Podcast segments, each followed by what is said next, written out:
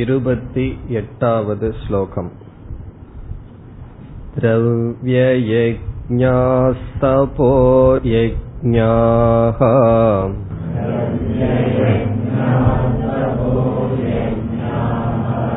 योगयज्ञास्तथा परे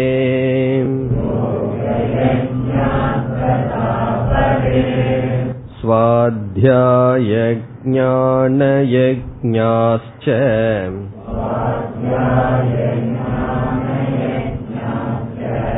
यतय संशितौ व्रताः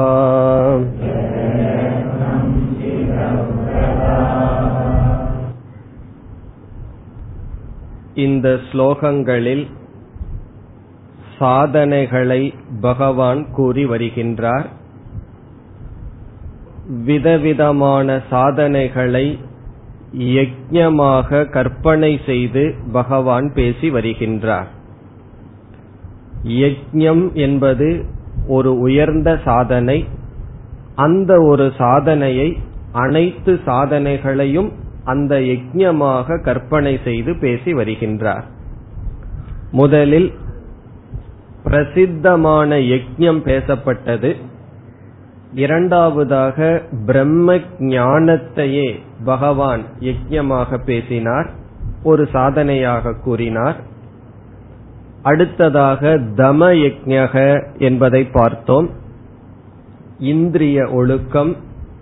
அதற்கு அடுத்ததாக விஷய கிரகண யஜ்ஞம். நல்ல விஷயங்களை சேகரித்தல் இந்திரியங்கள் வழியாக பார்த்தல் ஒரு யஜ்ஞம் என்பதை பார்த்தோம். பிறகு சமயஜக மனக்கட்டுப்பாடு. இருபத்தி எட்டாவது ஸ்லோகத்தில் பகவான் ஐந்து சாதனைகளை கூறுகின்றார். அதில் சென்ற வகுப்பில் முதல் சாதனையை பார்த்து முடித்தோம். திரவிய யஜக. இனி நாம் தொடர வேண்டும். திரவிய யஜக என்பது தானம். நம்மிடம் இருக்கின்ற பொருளை மற்றவர்களுக்கு பகிர்ந்து கொடுத்தல். அதை யஜ்யமாக சாதனையாக சிலர் செய்கிறார்கள். இனி தொடரலாம். அடுத்தது தபோ யஜக தபோ யஜக என்றால் தவத்தை சாதனையாக யஜ்யமாக சிலர் செய்கிறார்கள். சமஸ்கிருதத்தில் தபஸ் என்றும் தமிழில் அதை தவம் என்றும் அழைப்பார்கள். தபஸ் தவத்தை யஜ்யமாக சிலர் செய்கிறார்கள். இப்ப இதற்கு என்ன பெயர் கொடுக்கலாம்? பகவானே கொடுத்துள்ளார் தபோ யஜ்ஞக. தபஸ் என்கின்ற யஜ்ஞம். தபஸ் என்பது ஒரு பொதுவான சொல். நாம் செய்கின்ற எந்த சாதனையையும் தபஸ் என்று அழைக்கலாம். விரதம் இருப்பது ஒரு விதமான தபஸ் சாஸ்திரம் படித்தல் ஒரு விதமான தபஸ் சாஸ்திரத்தை கேட்டல் தபஸ் சமக தமக திதிக்ஷா அனைத்து சாதனைகளையும் தவம் என்று நாம் அழைக்கலாம். ஆகவே தபம் என்ற சொல்லுக்கு என்ன பொதுவான இலக்கணம் என்றால் எந்த சாதனையானது நம்மை இந்திரிய விஷயங்களுக்கு அடிமையாக்காமல் பாதுகாக்க பாதுகாக்குமோ அந்த சாதனைக்கு தபஸ் என்று பெயர். இப்ப தபஸ் என்பது எந்த சாதனையாக வேண்டுமானாலும் இருக்கலாம்.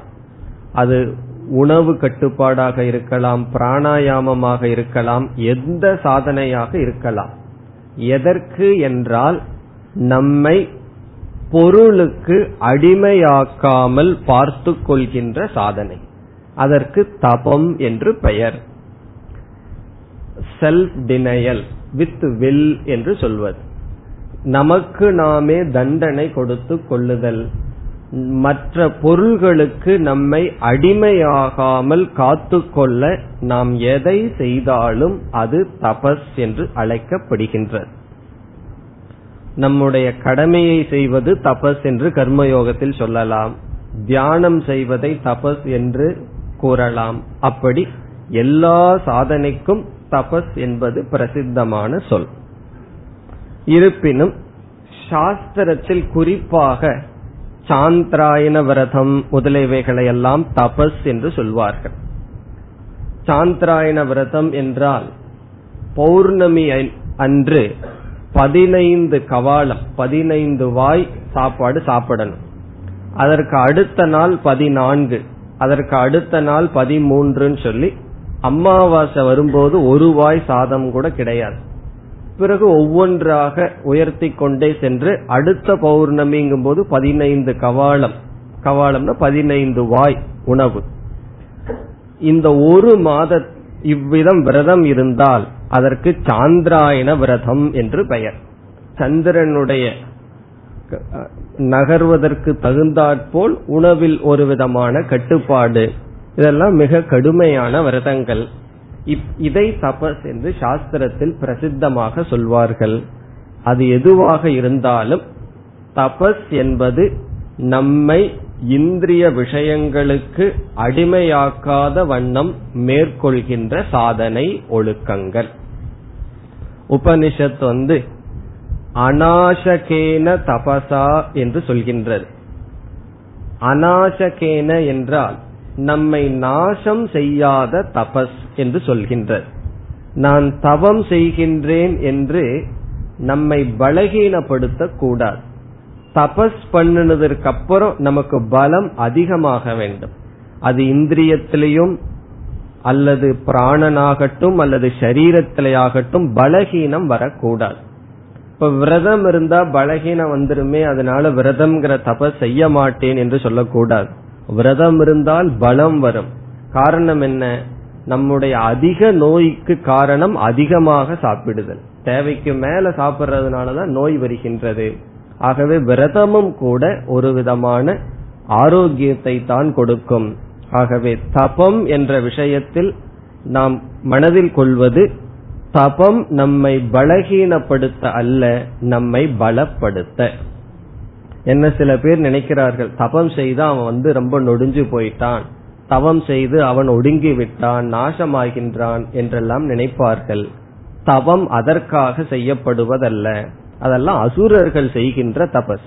கையை வெட்டி போடுறது காலை வெட்டி போடுறது இதெல்லாம் அசுரர்களுடைய தபஸ். அல்லது இப்போ கூட சில கிராமங்கள்ல பார்க்கலாம். ஒரு கம்பி அல்லது ஊசியை வச்சு முதுகுல குத்திட்டு அந்த தேரை இழுப்பார்கள். இதெல்லாம் தபஸ் என்று நினைக்கிறார்கள். அல்லது நாக்குல வேல் ஏத்துவது. இவைகளெல்லாம் அசுரத்தனமான தபஸ். அவர்களுக்கு ஸ்ரத்த இருக்கின்றது. ஆனால் சரியாக அது செயல்படவில்லை. அவைகளையெல்லாம் நம்ம தபஸ் என்று எடுத்துக்கொள்ள கூடாது தவம் தான் ஆனால் அறிவுபூர்வம் ஆக இல்லாத தபஸ். இங்கு தபஸ் என்பது நம்மை பலப்படுத்த செய்யப்படுகின்ற சாதனைகள். அப்படி சிலர் செய்கிறார்கள். அது தபோ யக்ஞாகா தபத்தை யஜ்யமாக கொள்கிறார்கள். இனி இதில் எது அக்னி எது ஹவிஸ்? ஞாபகம் இருக்கோ? அதை நம்ம பார்த்துட்டே வந்துட்டு இருக்கோம் வில் தபம் செய்ய வேண்டும் என்கின்ற வில். வில் என்றால் என்கின்ற நிச்சயம் அக்னிகி நான் இந்த சாதனையை செய்து முடிக்க வேண்டும் என்ற உறுதி. அது அக்னி. பிறகு இன்டிசிப்ளின் ஒழுக்கமின்மை என்பது ஹவிஸ் ஒழுக்கமின்மை ஒழுக்கமில்லாமல் இருத்தல் என்ற ஹவிஸ் ஒழுக்கமில்லாத நடவடிக்கைகளாகட்டும் அல்லது ஒழுக்கமின்மை தபம் என்கின்ற வில் தபம் என்கின்ற உறுதிக்குள் செல்லும் பொழுது ஒழுக்கமின்மை நாசத்தை அடைகின்றது. எது வேண்டுமானாலும் எடுத்துக்கொள்ளலாம் நாம் செய்யற தபசுக்கு தகுந்தாற்போல் அந்த ஒழுக்கமின்மை சென்று ஒழுக்கமானது நமக்கு கிடைக்கின்றது. இப்ப இது தபோ யஜ்ஞாகா இனி அடுத்தது. மூன்றாவது. யோக யஜ்ஞக யோக யஜ்ஞாகா என்பது இங்கு பகவான் கூறுகின்ற மூன்றாவது சாதனை. இங்கு குறிப்பிடப்படுகின்ற யோகம் என்பது பதஞ்சலி கூறிய அஷ்டாங்க யோக அஷ்ட அங்கம் என்றால் ஏழு எட்டு படியை கொண்ட யோகம்.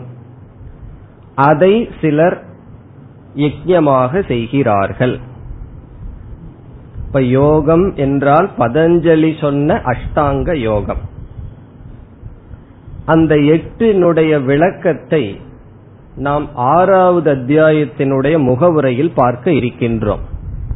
ஆறாவது அத்தியாயம் தியான யோகம் என்பது தலைப்பு. அங்கு இந்த எட்டு படிகளை விளக்கமாக பார்ப்போம். ஆனால் இந்த இடத்தில் அந்த எட்டும் என்ன என்று சுருக்கமாக பார்க்கலாம். முதல் யோகமானது யமக. யமக என்றால் யமதர்மராஜா அல்ல. யமக என்றால் செய்யக்கூடாதது.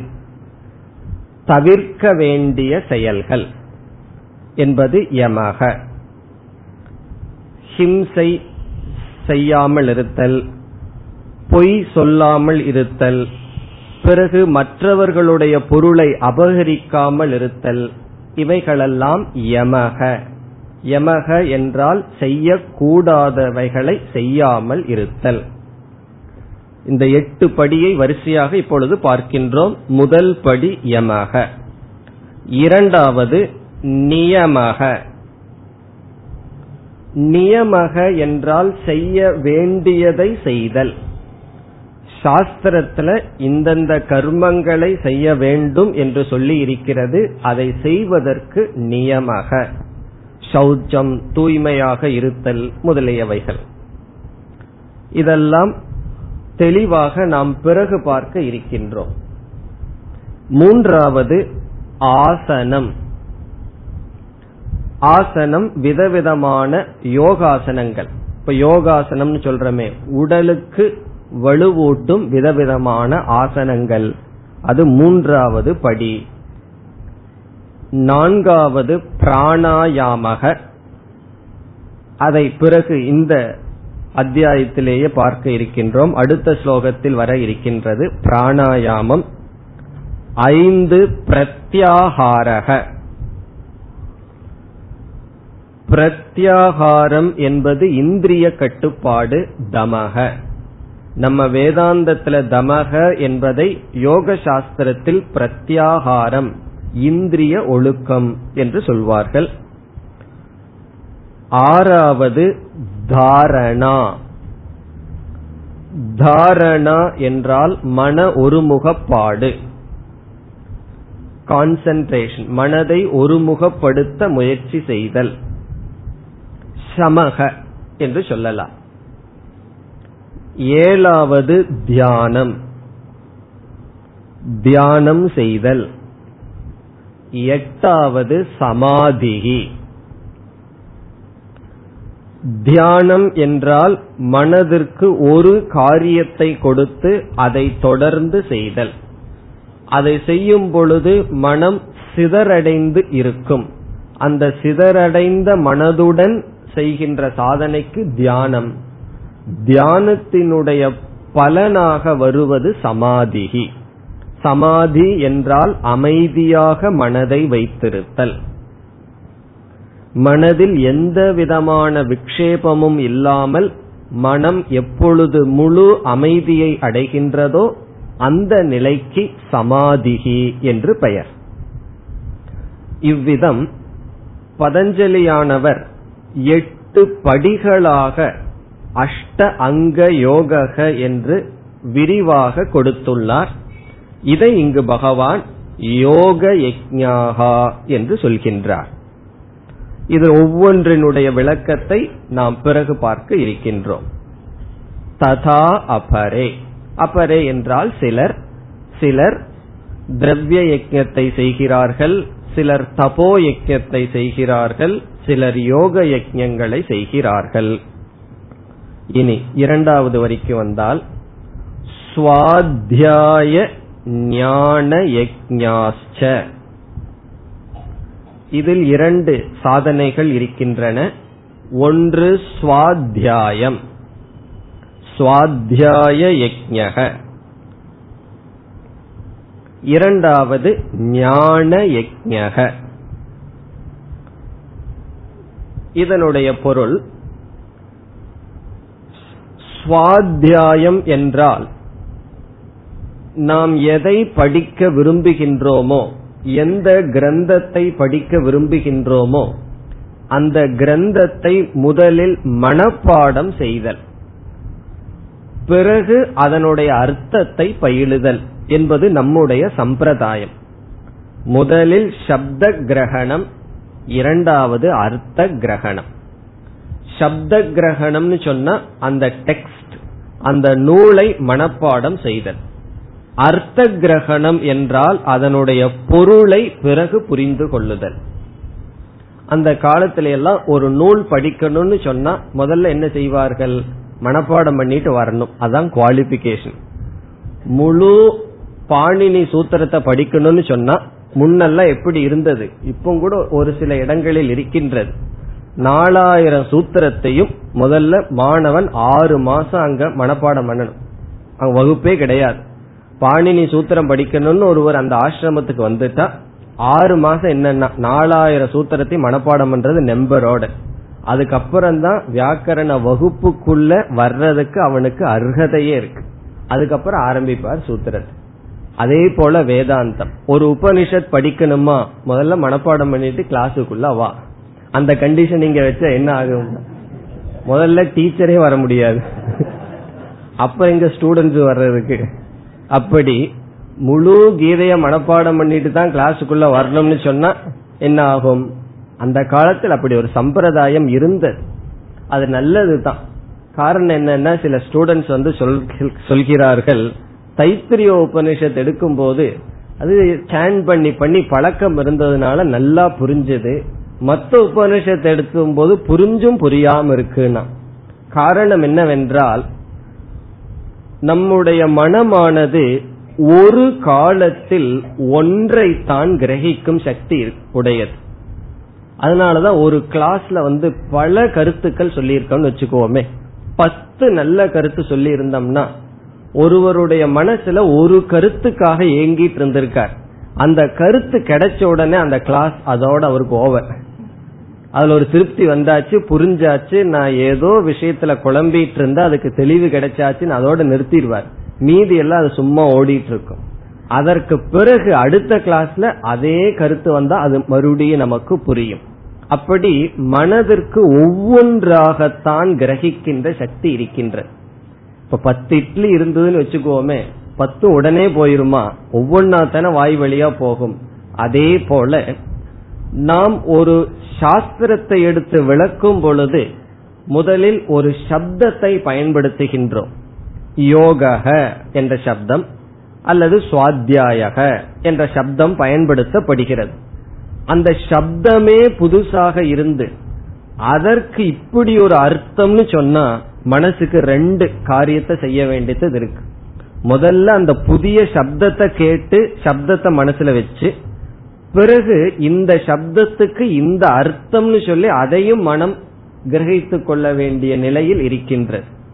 ஏற்கனவே அந்த சப்தமெல்லாம் தெரிந்ததாக இருந்தால் மனதுக்கு ஒரே ஒரு காரியம்தான். சப்தத்தை கேட்ட உடனே அது தெரிஞ்சதுதான். இந்த சப்தத்துக்கு இந்த அர்த்தம்னு சொன்னா உடனே மனதில் நன்கு பதியும். ஆகவே எந்த ஒரு சாஸ்திரம் மனதில் நன்கு பதிய வேண்டும் என்றால் சப்த கிரகணம் முதலில் அந்த சாஸ்திரத்தை மனப்பாடம் செய்தல் பிறகு அர்த்தத்தை படித்தல். இங்கு சுவாத்தியாயக என்பது சப்த கிரகணம். வேதத்தை மனப்பாடம் செய்தல் மனநம் செய்தல். இங்க மனநம்னா பைஹார்ட் மனப்பாடம் செய்தல். அது சுவாத்தியாயக. பொதுவாக உபனிஷத் கீதை இவைகளெல்லாம் சில முக்கியமான ஸ்லோகங்கள் நமக்கு மனதில் இருந்தா போதும். மோக்ஷத்துக்கு அது போதும்.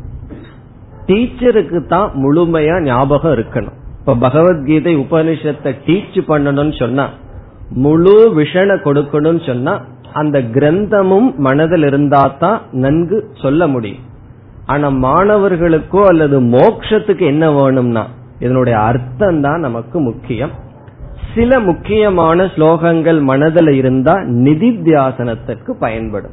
காரணம் என்ன? தனிமையில அமர்ந்து அந்த அறிவை கொண்டு வரும் பொழுது அந்த சொற்கள் நம்ம மனதில் இருப்பது நன்கு இருக்கும்.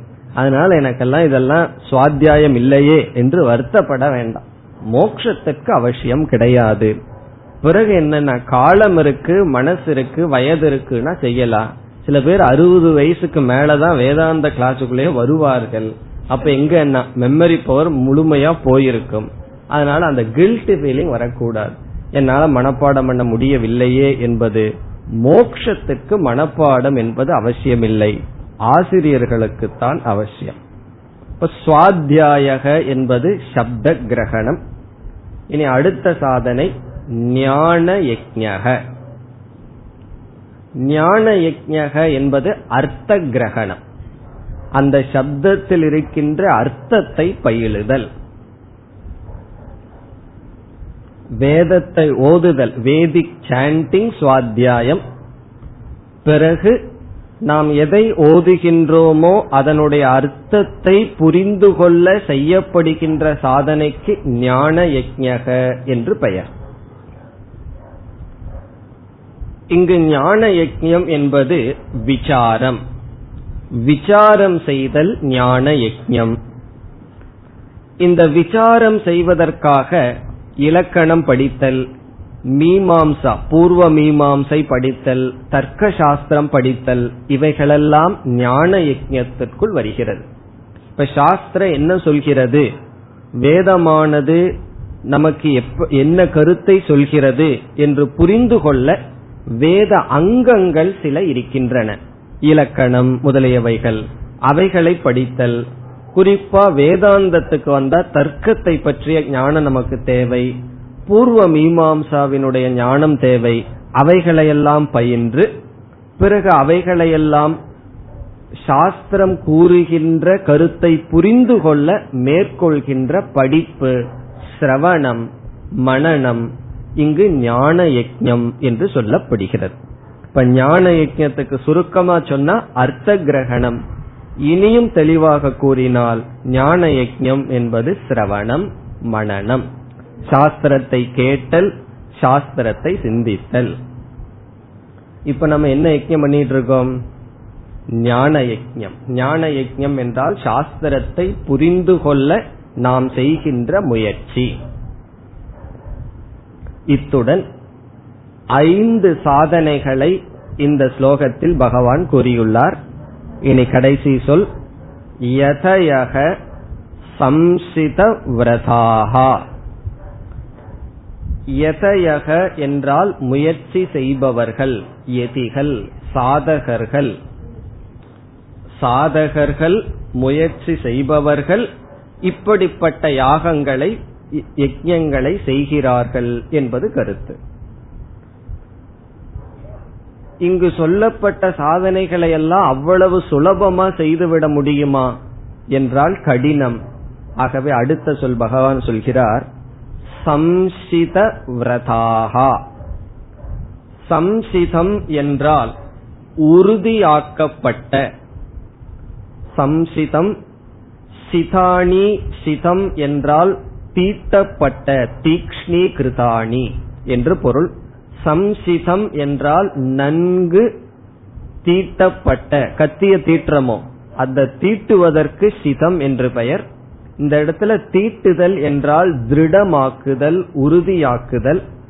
சம்சித விரதாகா என்றால் உறுதியான திருடமான உறுதியை உடையவர்கள். விரதம் என்றால் வில் உறுதி.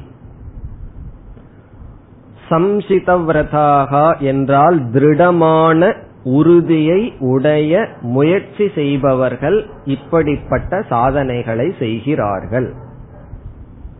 இந்த மாதிரி சாதனையை எல்லாம் செய்யணும்னா உறுதி ரொம்ப வேணும். உறுதி வேணும் என்றால் என்ன? செய்யணும்னு ஆரம்பிப்போம். எல்லாமே ஆரம்ப சூரர்களாக இருக்கிறார்கள். ஆரம்பிக்கும் போது ரொம்ப ரொம்ப உற்சாகமாக ஆரம்பிப்பார்கள். அது எவ்வளவு தூரம் போக முடியும்னா நியூ இயருக்கு சிலதெல்லாம் ஆரம்பிச்சிருப்போம். இப்பவே முடிஞ்சிருக்கும். ஜனவரிக்குள்ளேயே அது முடிஞ்சிருக்கும். அடுத்த நியூ இயருக்கு பாத்துடலான்னு சொல்லி. அப்படி எல்லாருமே ஆரம்பிக்கிறது சுலபம். முடிக்கிற வரைக்கும் போறது கடினம். ஆகவே இங்க பகவான் சொல்றார் இவர்களெல்லாம் அப்படியல்ல திருடமான உறுதியை உடையவர்கள். எதிலேயோ பிடிவாதமா இருக்கின்றோம். இந்த விரதத்துல பிடிவாதமாக இருக்க வேண்டும். நாம் எடுத்துக்கொண்ட விரதத்தை என்ன ஆனாலும் அதை கைவிடாமல் செய்ய வேண்டும். அப்ப என்ன செய்யணும்னா முதல்ல என்ன செய்ய முடியுமோ அதை விரதமா எடுத்துக்கணும். இப்ப எட்டு மணி வரைக்கும் தூங்கிட்டு இருக்கிறவனுக்கு நான் நாளையில இருந்து நாலு மணிக்கு எந்திரிக்கிறேன்னா அது முடியாது. முதல்ல ஏழு மணிக்கு எந்திரிக்கங்கிற விரதம் எடுத்து எடுத்துக்கணும். அதை வெற்றிகரமா பண்ணா மனசுல ஒரு உறுதி வரும். இதெல்லாம் சைக்காலஜில சொல்லுவார்கள். எப்படி வந்து சக்சஸ் பண்ணணும்னா நம்மளுடைய ஃபைனல் டார்கெட் வந்து நாலு மணியா இருக்கலாம். எட்டு மணி வரைக்கும் தூங்குறவன் எடுத்த உடனே அங்க ரீச் ஆக முடியாது. அதனால எவ்வளவு நமக்கு சக்தி இருக்கோ அந்த விரதத்தை எடுத்துட்டு அதை வெற்றிகரமா முடிச்சோம்னா நமக்குள்ளேயே ஒரு செல்ஃப் கான்பிடன்ஸ் வரும். அதற்கு அடுத்தது ஏழுங்கிறது ஆறு மணி பண்ணி அப்புறம் கொஞ்சம் அஞ்சரைன்னு பண்ணி அதுக்கப்புறம் அப்படியே போலாம். அப்படி நம்மால எவ்வளவு முடியுமோ அதை நாம் எடுத்து இந்த மாதிரி விரதங்களை செய்ய வேண்டும் தபசை செய்ய வேண்டும். அந்த உறுதியை உடையவர்களைத்தான் இங்கு பகவான் கூறுகின்றார் சம்சிதம் விரதாகா இத்துடன் இந்த ஸ்லோகத்தில் ஐந்து சாதனைகள் முடிவடைகிறது. இனி அடுத்த ஸ்லோகத்தில் வேறு ஒரு சாதனையை பகவான் கூறுகின்றார். இருபத்தி ஒன்பதாவது ஸ்லோகம். अपानेजुह्वति प्राणम्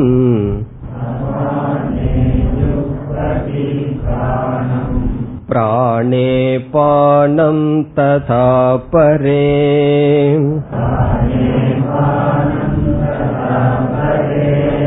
प्राणापानगदि रुद्ध्वा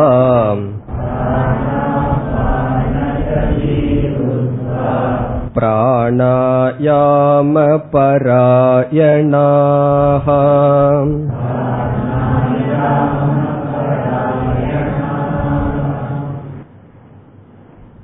இந்த ஸ்லோகத்தில் ஒரு சாதனையை பகவான் பேசுகின்றார் அது பிராணாயாமக பிராணாயாமம் என்ற சாதனையை பேசுகின்றார் அஷ்டாங்க யோகத்திற்குள் இந்த சாதனை வந்த போதிலும் பகவான் இதை தனியாக பேசுகின்றார். பிராணக என்றால் நம்முடைய மூச்சு காற்று. காற்றானது வெளியே சஞ்சரித்தால் அது வாயுகு. அந்த வாயு நம்முடைய மூச்சு வழியா போயிட்டு வந்ததுன்னா அது பிராணக. அதே வாயுவுக்கு தான் பிராணன் என்ற பெயர். ஆயாமக என்றால் கட்டுப்பாடு. ஸ்டாப்பிங் கட்டுப்பாடு நிறுத்துதல் சொன்னா முழுமையா நிறுத்துதல் அர்த்தம் அல்ல ஒழுங்குபடுத்துதல் கட்டுப்படுத்துதல் அல்லது முறைப்படுத்துதல். இப்ப பிராணசிய ஆயாமக என்றால் பிராணனை முறைப்படுத்துதல். பிராணனை ஒழுங்குபடுத்துதல். அது ஒரு விதமான சாதனை.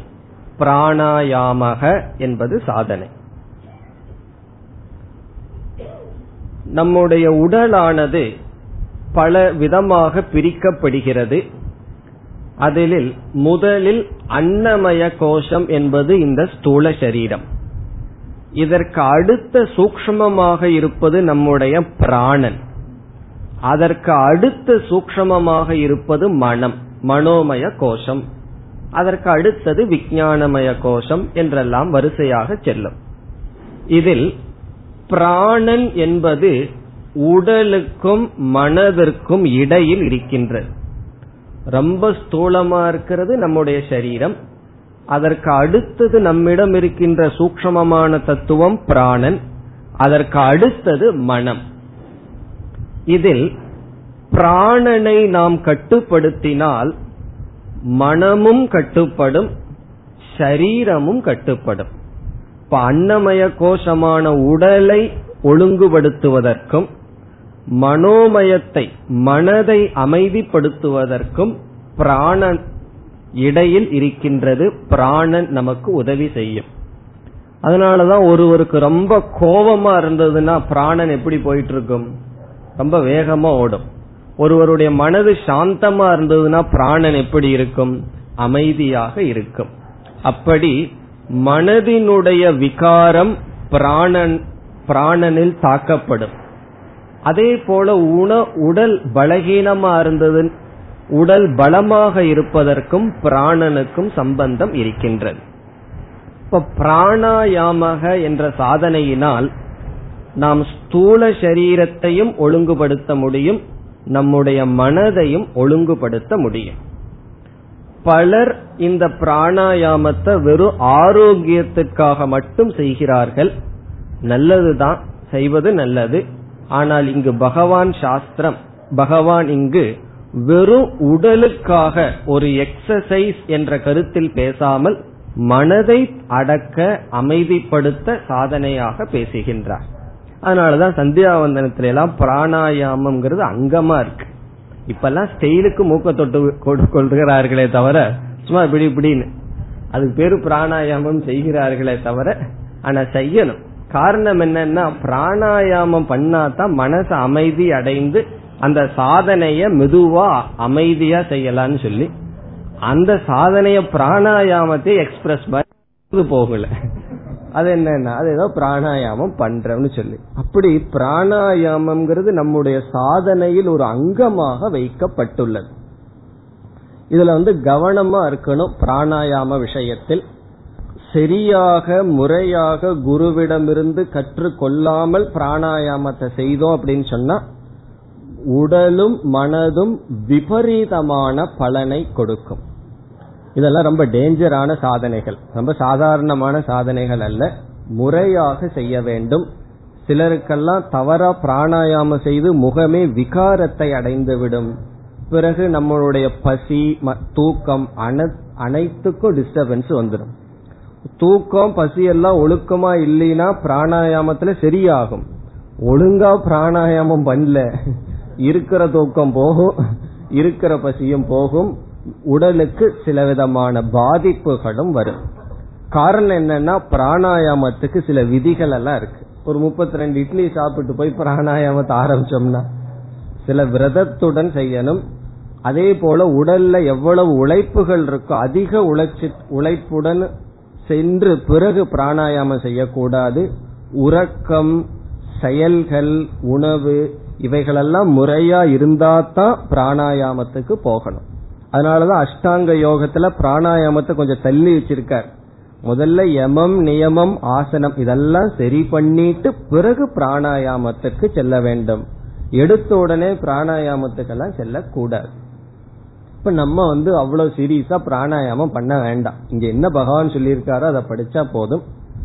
பிராணாயாமம் என்பது மெதுவாக காற்றை உள்ளே இழுத்தல் உள்ளே இழுக்கப்பட்ட காற்றை நம்ம நமக்குள் வைத்திருத்தல் பிறகு மெதுவாக காற்றை வெளியே விடுதல். இதுதான் பிராணாயாமமே. இதில் மூன்று அங்கங்கள் இருக்கின்றது. ஒன்று காற்றை உள்ளே இழுத்தல் ஒரு அங்கம். காற்றை உள்ளே வைத்திருத்தல் மூச்சுடாம இருப்பது இரண்டாவது அங்கம். மூன்றாவது அங்கம் காற்றே வெளியே விடுதல். இந்த இதை ஒரு முறை செய்தால் ஒரு பிராணாயாமம் ஆகின்றது. மெதுவா காற்ற உள்ள எடுத்து கொஞ்ச நேரம் வைத்திருந்து பிறகு மெதுவாக வெளியே விட்டால் அது ஒரு பிராணாயாமம் ஆகின்றது. இதுல எல்லாம் ரேஷியோ கணக்கெல்லாம் இருக்கு. எவ்வளவு நேரம் எடுக்கணும் எவ்வளவு நேரம் உள்ள வைக்கணும் எவ்வளவு நேரம் வெளியே விடணும் என்பதெல்லாம் இருக்கின்றது. இதில் இந்த ஒரு பிராணாயாமமாக இருந்தாலும் இந்த பிராணாயாமம் மூன்றாக பிரிக்கப்படுகின்றது. முதல் பிராணாயாமத்திற்கு பூரக பிராணாயாமம் என்று பெயர். பூரக பிராணாயாமம் என்றால் காற்றை நாம் உள்ளே இழுத்து காற்றை உள்ளே தள்ளுவதற்கு பூரகம் என்று பெயர். சுவாசித்தலுக்கு பூரகம். காற்றை உள்ளே எடுப்பதற்கு வயிற்றில் நிரப்புவதற்கு பூரகம் என்று பெயர். இரண்டாவது ரேச்சக பிராணாயாமக. ரேச்சகம் என்றால் காற்றை வெளியே விடுதல். காற்றை வெளியே விடுவதற்கு ரேச்சகம் ரேச்சக பிராணாயாமம். மூன்றாவது கும்பக பிராணாயாமக. கும்பகம்னா காற்றை உள்ளே வைத்திருத்தல். பூரகம் ரேச்சகம் கும்பகம் என்று மூன்று அங்கங்களாக பிரிக்கப்படுகின்றது. பூரகம்னா நமக்கு தெரிஞ்சதுதான். உள்ள வந்து ஃபில் பண்றது. உள்ளே நிரப்புதல். அது பூரகம். ரிச் ரேச்சக அப்படின்னா எம்டி காலி செய்யறது. வெளி உள்ள இருக்கிற காத்த வெளி கொண்டு வருவது ரேச்சகம். கும்பகம் என்றால் உள்ளே வைத்திருத்தல். இதில் பூரக பிராணாயாமம் சிலர் செய்கிறார்கள். ரேச்சக பிராணாயாமம் சிலர் செய்கிறார்கள். கும்பக பிராணாயாமம் சிலர் செய்கிறார்கள். அதுதான் இங்கு பகவான் கூறுகின்றார். இந்த ஸ்லோகத்தில் என்ன சொல்றார்? மூன்று விதமான பிராணாயாமத்தை சிலர் செய்து வருகிறார்கள் அதுதான் இதனுடைய சாரம்.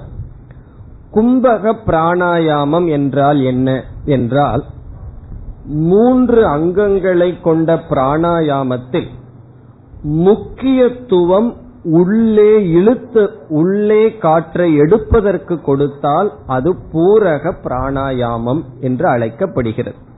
அங்க உள்ள வச்சிருக்கிறதுக்கோ வெளியே விடுவதற்கோ அதிக காலத்தை நாம் பயன்படுத்துவதில்லை. அதிக முக்கியத்துவம் கொடுப்பதில்லை. காற்றை இழுக்கும் பொழுது அதிக காலத்தை பயன்படுத்தி மெதுவாக நிறைத்தல். அது ஒரு விதமான பிராணாயாமம். அது பூரக பிராணாயாமம் என்று அழைக்கப்படும்.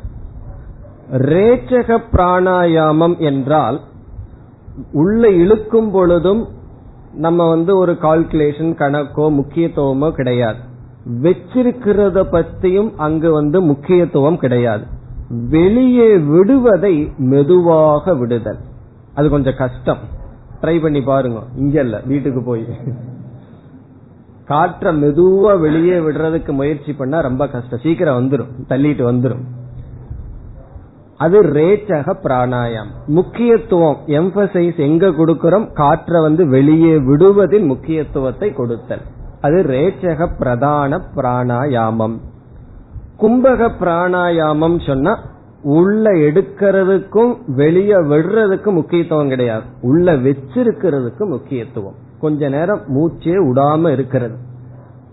அதிகம் ஃபுல்லா பிராணனை எடுத்து கொஞ்ச நேரம் உள்ளேயே வைத்திருத்தல் கும்பக பிராணாயாமம் என்று மூன்று இடத்தில் முக்கியத்துவம் ஒவ்வொரு இடத்துல கொடுத்து விதவிதமாக பிராணாயாமம் செய்யலாம். இப்ப நம்ம என்ன பிராணாயாமம் செய்யணும்னா முறைப்படி படித்தவர்களுக்கு தான் தெரியும். அவரவர்களுடைய உடல் வாக்குக்கு ஏற்ப எப்படிப்பட்ட பிராணாயாமம் செய்யணும் என்பது அவர்களுக்கு தெரியும். அவர்களிடமிருந்து படிக்க வேண்டும். ஆனால் இப்பொழுது பிராணாயாமம் சொல்லி கொடுக்கறவங்களுக்கே இப்படி ஒரு மூணு இருக்குங்கிறது தெரியாது காரணம் என்னன்னா இந்த ஞானம் எல்லாம் நஷ்டம் அடைந்து விட்டது. ஏதோ பிராணாயாமம் என்று சொல்லி கொடுப்பார்கள். ஆனா நம்மைய விட அவர்களுக்கு கொஞ்சம் தெரியும். ஏன்னா கேஸ் ஸ்டடி பார்த்திருக்காங்களே ரொம்ப பேர்த்த. அதனால அவர்களுக்கு தெரியும். பிராணாயாமம் பண்ணணும்னா ரொம்ப ஆசை இருந்ததுன்னு சொன்னா அவர்களிடமிருந்து எனக்கு தெரியாது. அவர்களிடம் இருந்து கேட்டு பயின்று கொள்வது நல்லது. ரொம்ப சேஃப் என்னன்னா பண்ணாம இருக்கிறது. காரணம் என்னன்னா எனக்கு ஒரு ஸ்டூடெண்ட்ஸை இழக்கிறதுக்கு விருப்பம் இல்லை பிராணாயாமம் பண்றேன்னு சொல்லி இந்த நேரத்தில் அங்க உட்கார்ந்துட்டு இருந்து ஏதாவது ஆயி வேண்டாம். ரொம்ப டேஞ்சர் இது பிராணாயம் ஏன்னா பலருக்கு இந்த மாதிரி எல்லாம் ஆயிருக்கு. காரணம் என்னன்னா பிராணாயாமம் பண்ற அளவுக்கு மத்த சாதனைகள் கிடையாது. யமம் நியமம் ஆசனம் இவைகள் எல்லாம் கிடையாது. ஆகாரத்துல ஒழுக்கம் உறக்கத்துல ஒழுக்கம் மத்த ஆக்டிவிட்டிஸ்ல ஒழுக்கம் இதெல்லாம் பர்ஃபெக்டா ஆனதற்கு பிறகுதான் பிராணாயாமத்துக்கு போகணும். அதுல எல்லாம் ஒழுக்கம் இல்லாம பிராணாயாமம் செய்தால் அது நல்ல பலனை கொடுக்காது. அதனாலதான் இப்பொழுது என்ன சொல்வார்கள்? பிராணாயாமம் என்பதற்கு பதிலாக பிராண ஈக்ஷணம்னு ஒரு சாதனையை சொல்வார்கள். அது யாரு வேணாலும் செய்யலாம். பிராண ஈக்ஷணம்ங்கிறது ரமண மகரிஷி சொன்ன சாதனை. அவர் என்ன சொல்கின்றார்? இந்த எவ்வளவு தூரம் உள்ள எடுக்கணும் எவ்வளவு காலம் உள்ள வச்சுக்கணும் எவ்வளவு காலம் உள்ள விடணும் வெளியே விடணும் இந்த கால்குலேஷனே வேண்டாம். அமைதியாக அமர்ந்து ஒரு ஐந்து நிமிடம் மெதுவா காற்ற அப்சர்வ் பண்ணணும். மெதுவா விடுறோம். பிறகு உள்ள எல்லாம் ரொம்ப நேரம் வச்சு கஷ்டப்பட வேண்டாம். பிறகு மெதுவாக எடுத்து மெதுவா விடுறோம். அப்படி நம்முடைய கவனத்தை பிராணனில் செலுத்துதல் இரண்டு நிமிடம். அப்ப என்ன ஆகும்னா வெளியே அலைஞ்சிட்டு இருக்கிற மனசு நம்மிடம் வருமா? பிறகு என்ன ஆகும்? நாம் சாதனைகளை செய்யலாம்.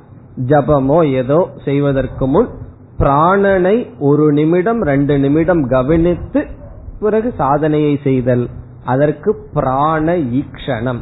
ஈக்ஷணம்னா கவனித்தல் அர்த்தம். அது ரொம்ப சேஃப் அதுல ஒரு தவறும் வராது. மெதுவா பிராணனை அப்சர்வ் பண்றோம். பிறகு நாம் ஜபத்தை அல்லது தியானத்தை ஆரம்பிக்கின்றோம். அதை நம்ம செய்து பார்த்தால் வெற்றியை அடையலாம். எவ்வளவோ விவகாரத்திலிருந்து தியானம் செய்யலாம்னு அமர்ந்தவுடன் மனசு வந்து ஒடுங்காது. அப்ப என்ன செய்யணும்னா ஏதாவது ஒரு செயலை மனது கவனிக்க வேண்டும். அத பிராணனை கவனித்து பிறகு தியானத்திற்குள் செல்லலாம். அதுதான் இப்பொழுதைக்கு சேவ். இங்கு சொல்லப்பட்ட பிராணாயாமம் முறையாக படித்தவர்கள் முறையாக வாழ்பவர்கள் செய்ய வேண்டியது. இனி ஸ்லோகத்திற்குள் செல்லலாம். முதல் பகுதியில் பகவான் பூரக பிராணாயாமத்தை கூறுகிறார். அபானே ஜுஹ்வதி பிராணம். இந்த பகுதியில் பகவான் பேசுவது பூரக பிராணாயாமம். இங்கு பிராணக என்ற சொல்லுக்கு காற்றை வெளியே விடுதல் என்பது பொருள். இந்த ஸ்லோகத்தில் பயன்படுத்தப்பட்ட அபானக என்ற சொல்லுக்கு பொருள் காற்றை உள்ளே இழுத்தல். அபானகங்கிறதுக்கு சாதாரணமா வேறு அர்த்தம் இருக்கின்றது. இந்த ஸ்லோகத்தில் அபானக என்றால் காற்றை உள்ளே இழுத்தல் இன்ஹலேஷன் பிராணக என்றால் இந்த ஸ்லோகத்தில் பொருள் எக்ஸலேஷன் காற்றை வெளியே விடுதல். இப்ப முதல்ல பகவான் என்ன சொல்றார்? பூரக பிராணாயாமத்தை சொல்கின்றார். பூரக பிராணாயாமம்னா ஞாபகம் இருக்கும். பிராணாயாமத்தில் காற்றை உள்ளே இழுப்பதற்கு முக்கியத்துவம் கொடுக்கின்றோம். காற்றை ஃபில் பண்றதுக்கு தான் முக்கியத்துவம். காற்றை வெளியே விடுவதற்கோ காற்றை உள்ள வச்சுக்கிறதுக்கோ முக்கியத்துவம் இல்லை. அதனால் இங்கு என்ன அக்னி என்ன ஹவிஸ் என்று பார்க்க வேண்டும். இங்கு அக்னியாக இருப்பது அபானக.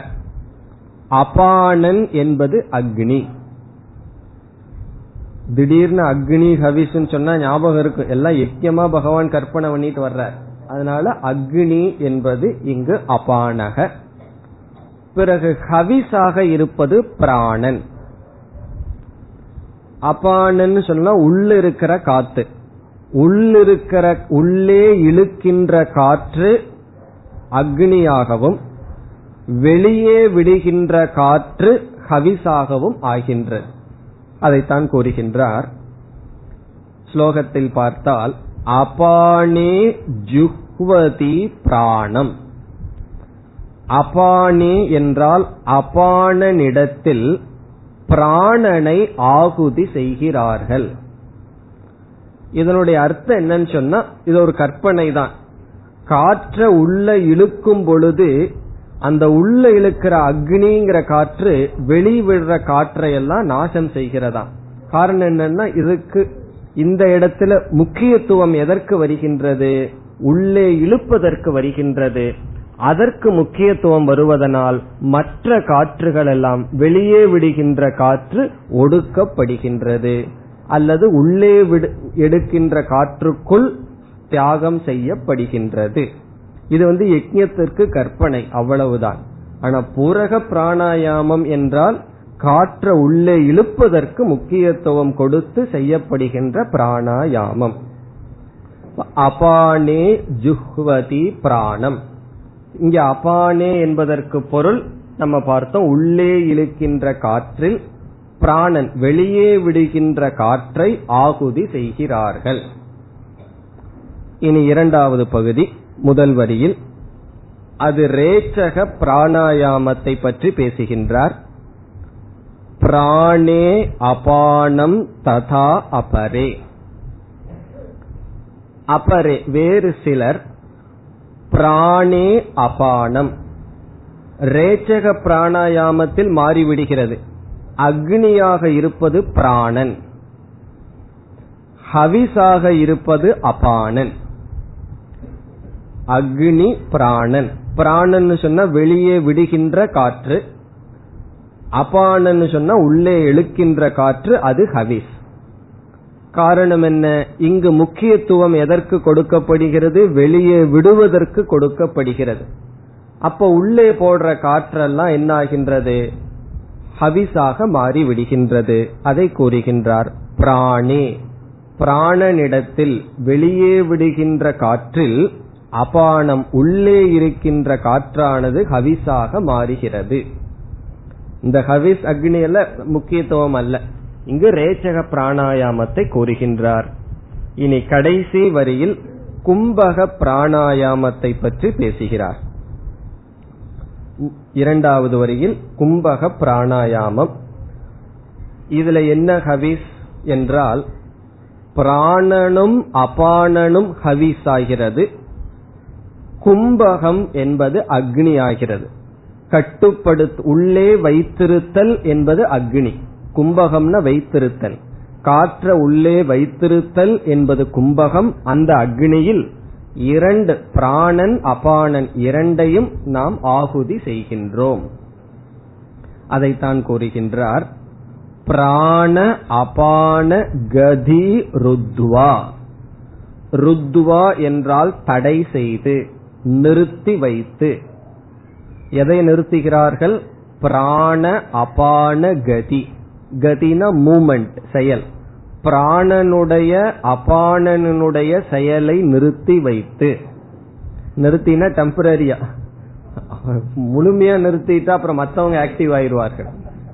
அப்பொழுது கொஞ்ச நேரத்துக்கு நிறுத்தி வைத்து பிறகு இந்த வாக்கியத்தை நம்ம நிறைவு செய்ய வேண்டும். கும்பகம் குர்வந்தி. கும்பக பிராணாயாமத்தை செய்கிறார்கள். அவ்வளவு சுலபம் அல்ல மூச்சுடாம இருக்கிறது. காரணம் என்னவென்றால் மூச்சை அடக்கும் பொழுது முதல்ல ரொம்ப நேரம் மூச்சுடாம இருக்க முடியாது. கொஞ்ச நேரமாவது மூச்சுடாம இருந்தோம் அப்படின்னு சொன்னோம்னா மனமும் உடலும் செயலாம் இருக்கணும். அதனாலதான் பிராணனை வைத்துக்கொண்டு மனதையும் பிடிக்கலாம் உடலையும் அடக்கலாம்.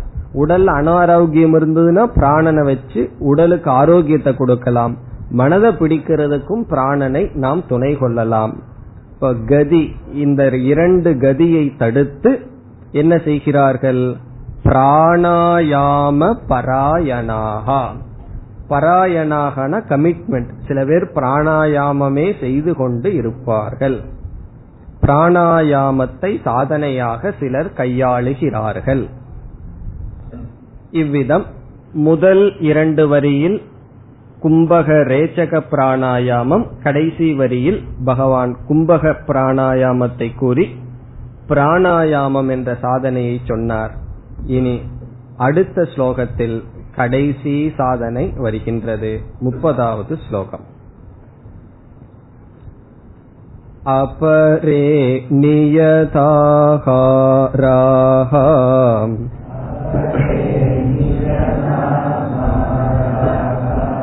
प्राणान् प्राणेषु जुह्वति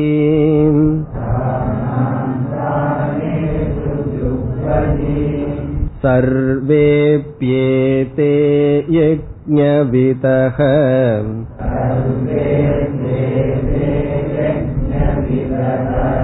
यज्ञक्षपितकल्मषाः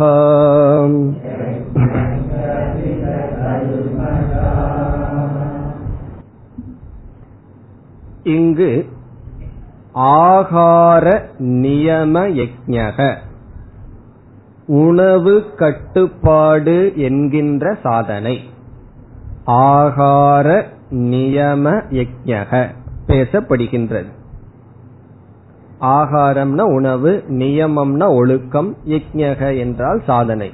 உணவு கட்டுப்பாடு என்கின்ற சாதனை. உணவில் ஒழுக்கம் என்கின்ற சாதனை.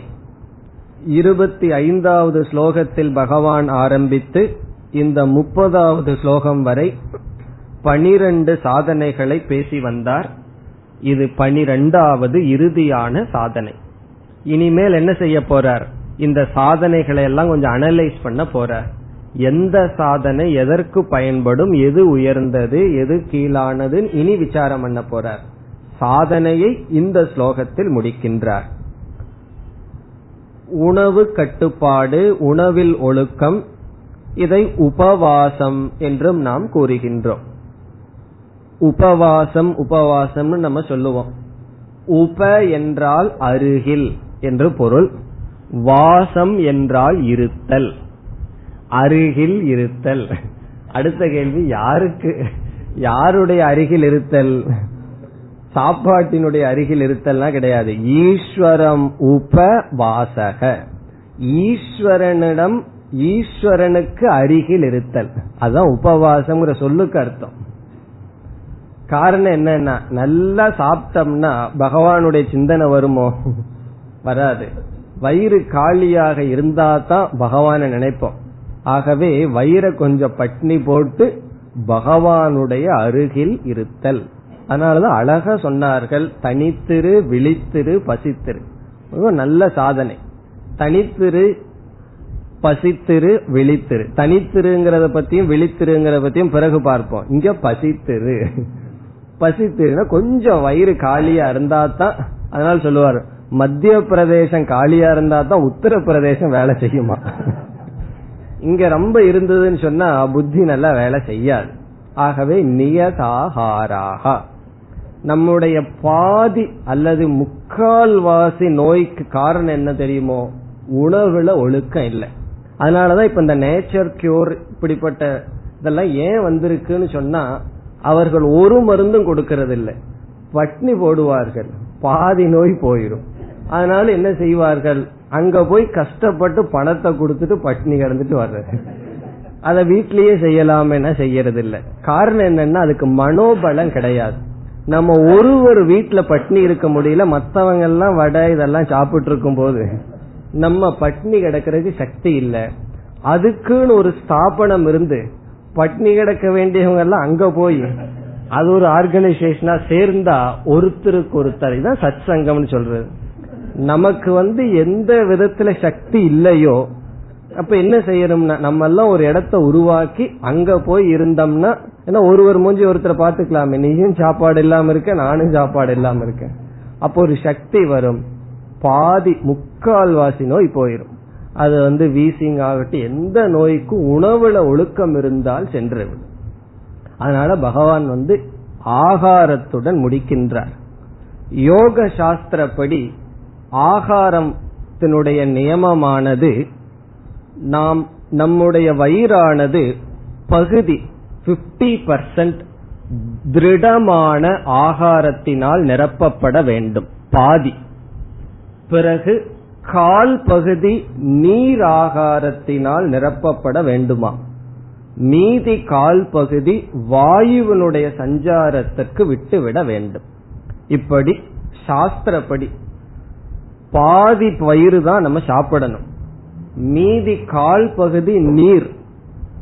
பிறகு கால் பகுதி காலியா இருக்கணும். இப்ப எப்படி இருக்குன்னா தொண்ணூத்தஞ்சு பகுதி ஃபுல் இட்லி தோசை சாம்பார் பிறகு பதினஞ்சு பர்சன்ட் காஃபி நூறுக்கு மேல போயாச்சு நான் சொல்றது. ஏன்னா அங்க வயிறை நிறைஞ்சு வந்தாச்சு. பிறகு என்னன்னா சாப்பிட்டதுக்கு அப்புறம் மலைப்பாம்பு போல ஒரு அஞ்சு நிமிஷம் அரை மணி நேரம் நகர முடியாம உட்கார்ந்துட்டு இருக்கும். பட் யோக சாஸ்திரப்படி என்னன்னா பாதி வயிறு தான் சாப்பிடணும். அது எப்படி தெரியும்னா சாப்பிட்டு எந்திரிக்கும் பொழுது நீங்க எவ்வளவு சாப்பிட்டீங்களோ அவ்வளவு இனியும் சாப்பிட முடியற கண்டிஷன் இருக்கணும். அதுதான் அர்த்தம். ஒருத்தர் சாப்பிட்றோம் சாப்பிட்டு முடிஞ்சு எந்திரிச்ச உடனே மறுபடியும் எவ்வளவு சாப்பிட்டோமோ அதுக்கு மேல சாப்பிடுற அளவுக்கு வயிற்று இடம் இருந்தால் நம்ம ஒழுங்கா சாப்பிட்டு இருக்கோம்னு அர்த்தம். அவ்விதம் ஆகார நியமம் சாஸ்திரத்துல என்ன சொல்லியிருக்கோ அதை சிலர் பின்பற்றுகிறார்கள். சிலரில் சிலர்னு சொல்லணும். ரொம்ப குறைவானவர்கள் பின்பற்றுகிறார்கள். அதை இங்கு பகவான் கூறுகின்றார். ஜிதம் சர்வம் ஜிதே ரசே என்று சொல்வார்கள். ஜிதம் சர்வம் என்றால் அனைத்தும் வெல்லப்படுகிறது. ஜிதே ரசே நாக்கு வென்று விட்டால். சமஸ்கிருதத்திலையும் ஸ்லோகம் இருக்கு தமிழ்லயும் இருக்கு. சமஸ்கிருதத்துல ஜிதம் சர்வம் ஜிதே சர்வே. மற்றவைகள் அனைத்தும் வெல்லப்பட்டதாகிறது. ஜிதே ரசே ரசம் நாக்கானது வெல்லப்பட்டால். தமிழ் என்ன சொல்வார்கள்? நாவடங்க நாளும் அடங்கும். நாளுனா மற்ற நாலு இந்திரியங்கள். நாக்கு அடக்கிட்டோம் சொன்னா அனைத்தும் அடங்கிவிடும். ஆனா என்னன்னா அது ஒண்ணுதான் அடங்க மாட்டேங்குது. அது ரெண்டு நாக்கு பேசுற நாக்கும் சுவைக்கிற நாக்கும். அதை இங்கு பகவான் பேசுகிறார். பேசுற நாக்க பத்தி பிறகு பேசுவார். சுவைக்கிற நாக்க பத்தி இங்கு பேசுகின்றார். ஆகார நியமம். அத பகவான் கூறுகிறார். இப்பொழுது ஸ்லோகத்திற்குள் சென்றால் அபரே சிலர் நியத ஆகாராகா. நியதமான ஆகாரத்தை உடையவர்களாக இருக்கிறார்கள். ஆகாரத்தில் நியதம் நியதம்னா ஒழுக்கம். ஆகாரத்தில் ஒழுக்கம் மூன்று ஒழுக்கம் பேசப்படுகிறது.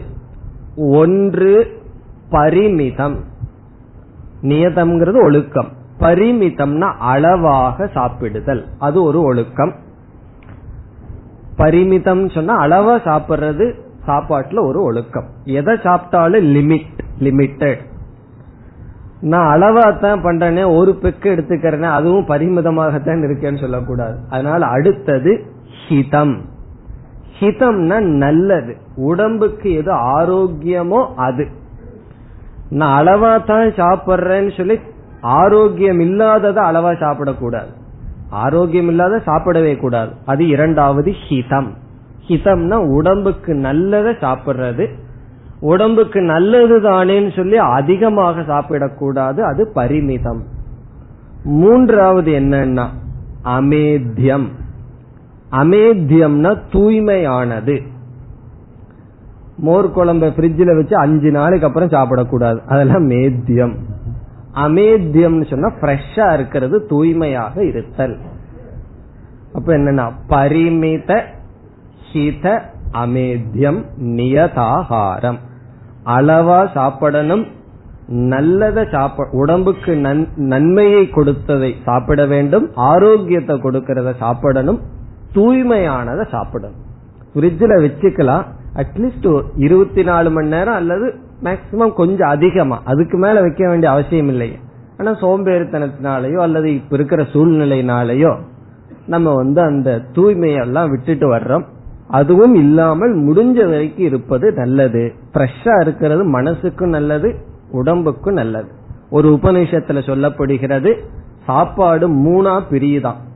ஒன்று பயனற்ற பகுதி வெளியே வந்து விடுகிறது.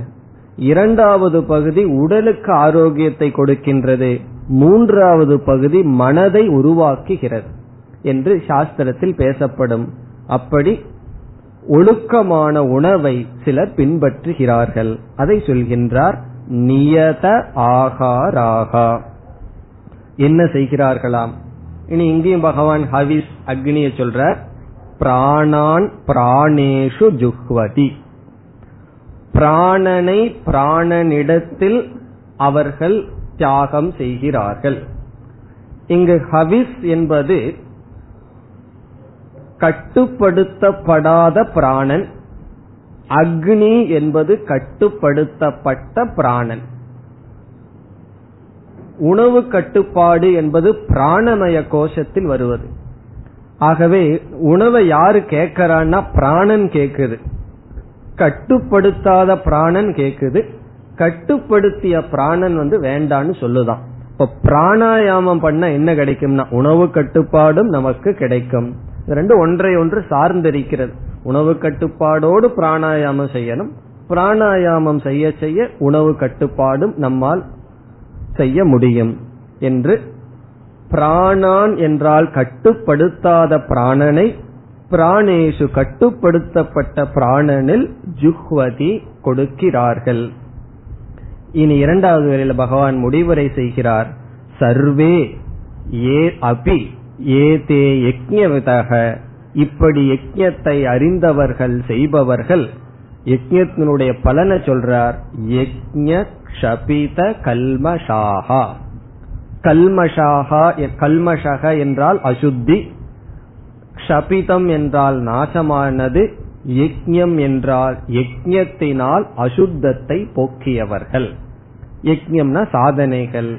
இவ்விதம் விதவிதமான சாதனைகளினால் மன அசுத்தத்தை சரீர அசுத்தத்தை போக்கியவர்களாக இருக்கிறார்கள் என்று கூறுகிறார். மேலும் அடுத்த வகுப்பில் தொடரலாம். ஓம் போர் நமத போர் நமிதம் போர் போர் நமுதச்சதே பூர்ணய பூர்ணமாதாய் பூர்ணமேவாவசிஷ்யதே